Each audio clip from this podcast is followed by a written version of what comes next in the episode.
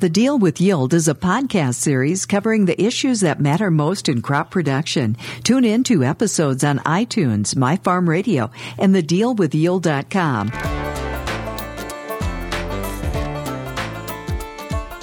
Welcome to the Deal with Yield with our host Joel Wipperfurth, Winfield United Ag Technology Applications Lead, and Kyle Reiner, Winfield United Master Agronomy Advisor. And joining us today, Andy Schmidt, Winfield United Regional Agronomist for Missouri. Andy, why is it so important for farmers to assess their weed control programs in the fall? Yeah, why we assess in the fall is we really want to learn from the lessons we had this year, how our control was this year compared to what we can work on for next year. We want to see what weeds escaped, how our weed control program worked this year, and improve that on for 2018. And keep in mind that, you know, a lot of growers I work with in my area, the weed control program for 2018 really starts in the fall after we get done with harvest. Yeah, so Andy, as you, as you look at those different uh, weed control programs that are out there, what percent control is, is your expectation of herbicide programs today? Is it 90% control, 99% control? What level of satisfaction do you expect? I think a lot of our growers expect probably no weeds out there whatsoever because of the amount of weed seed production these weeds can produce for next year we have a lot of resistant uh, weeds out there from mare's tail to the water hemp and palmer amaranth species. They can produce quite a bit of seed. So yes, I know we have some weed escapes across our region this year, and we want to do the best job we can to reduce that weed population for next year. So, what makes those plants easier to kill in the fall when you think about winter annuals? What is it about that plant metabolism? You know, we always think about summer annuals and winter annuals summer annuals, when do we try to control those?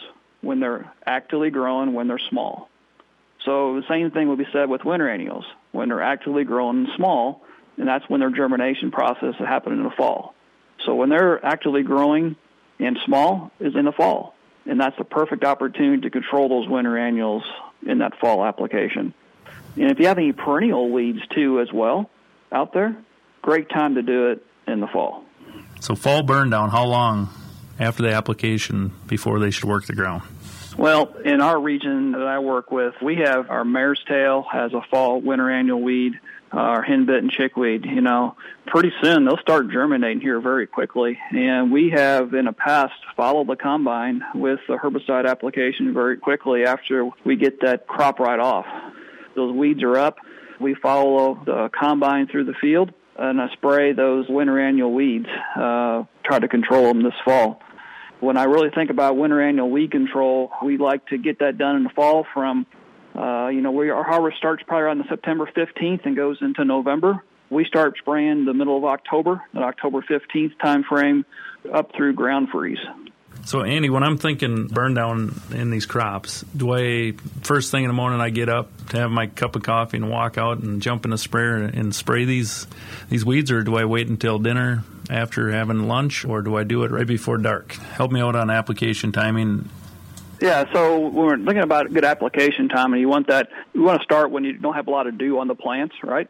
So early in the morning, we want to make sure there's not a lot of dew on the plants also when our temperatures a little bit warmer too, because you know in the fall time our temperatures definitely could be a lot cooler in the morning. So when we reach that mid morning time up to close to dark time is a good time to control these winter annual weeds. So we get that sun up in the air, get the dew, burn off these plants uh, out there. We're good to go to kill these winter annual weeds in the fall. Recommendation as far as allowing the chemical to go through the plants prior to if a guy's going to work up the ground would be about how long? When I'm recommending to guys, if we're going to work that ground afterwards, I'd probably give it a good three or four days to make sure that stuff gets worked up in that plant. If we're going to work the ground in the fall, give it a good three or four days to get that herbicide uptake in that plant. So in our space up here, we have some canning crops in spots, right? So we got peas that are coming off early. Most of the time, nothing is done tillage wise until later in the fall, and and we get a pretty good mat of water hemp and some dandelions and some other weeds that are common common ragweed and such.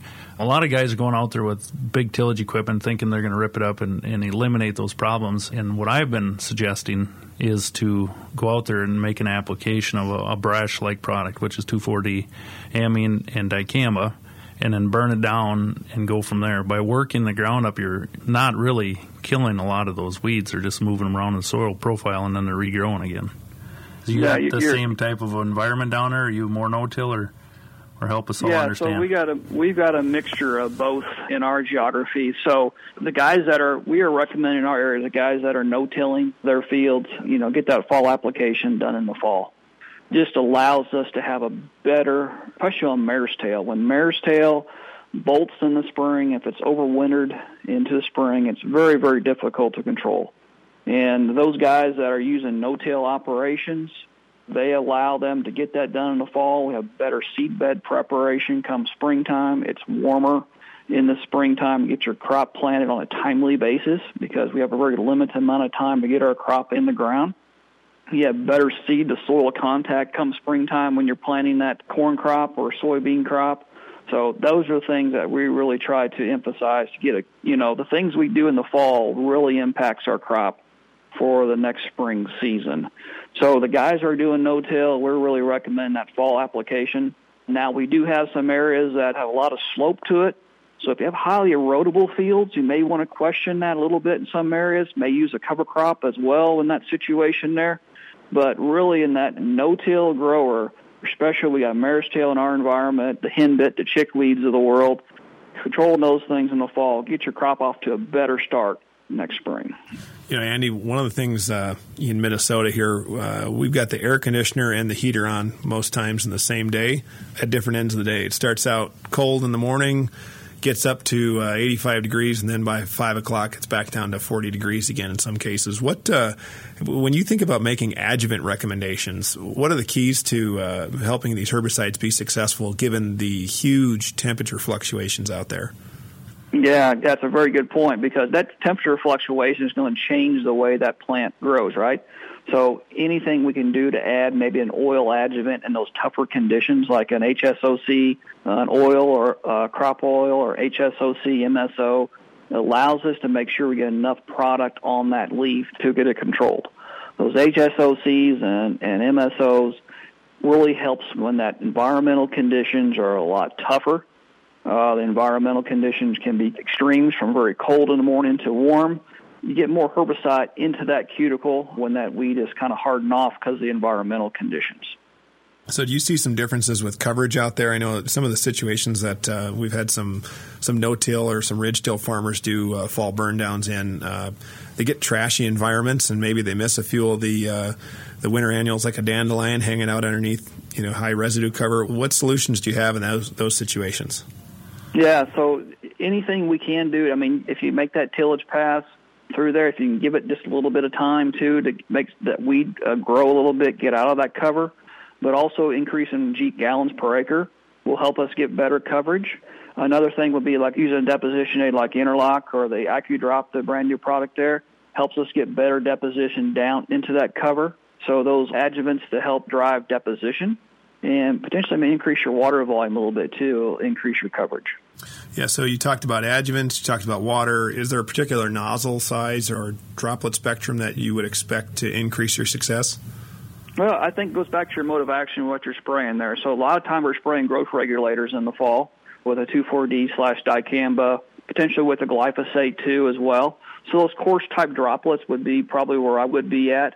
Your typical AI nozzle or AI XR nozzle gives good coverage in that situation there both those nozzles with the right gallons per acre, with the right pressures, can give you some good coverage to deliver that out there uh, to control those winter annual weeds in the fall. Do you get anybody using uh, like a gramoxone type product and an Outlook to get the quick burn down and then uh, have some residual going in the fall, or, or is most of it a, a plant growth regulator?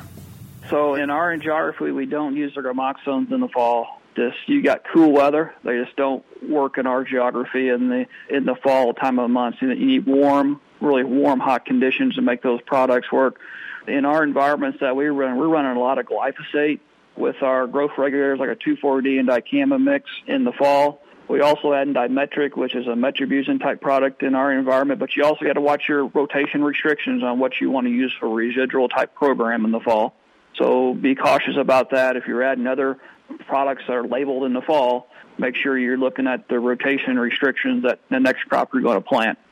But those type of products, we're using a product that can go either corn or soybeans in the fall because it allows the operator, the grower, just use one product mix and go. We use a lot of glyphosate in our world because we have a lot of winter annual grasses too in our fall, like downy brome. We also have some other grasses in the fall that we want to control as well. So it's kind of a mixture of a growth regulator plus glyphosate and plus like dimetric in the fall. So, some resources for farmers when it comes to weed management and best practices. You, you, know, contact your local agronomist, your trusted advisor, and work with your local independent or cooperative retailer to learn more about locally how to handle some of these fall burn down situations. You can also visit winfieldunited.com and learn a little bit more about fall weed control topics that we covered here today. And of course, you know, you can listen to the Deal with Yield podcast where we talk about fall burn down with regional agronomist Andy Schmidt. You've been listening to the Deal with Yield. Thanks for joining us today, Andy. For additional episodes of The Deal with Yield, visit iTunes, My Farm Radio, and thedealwithyield.com.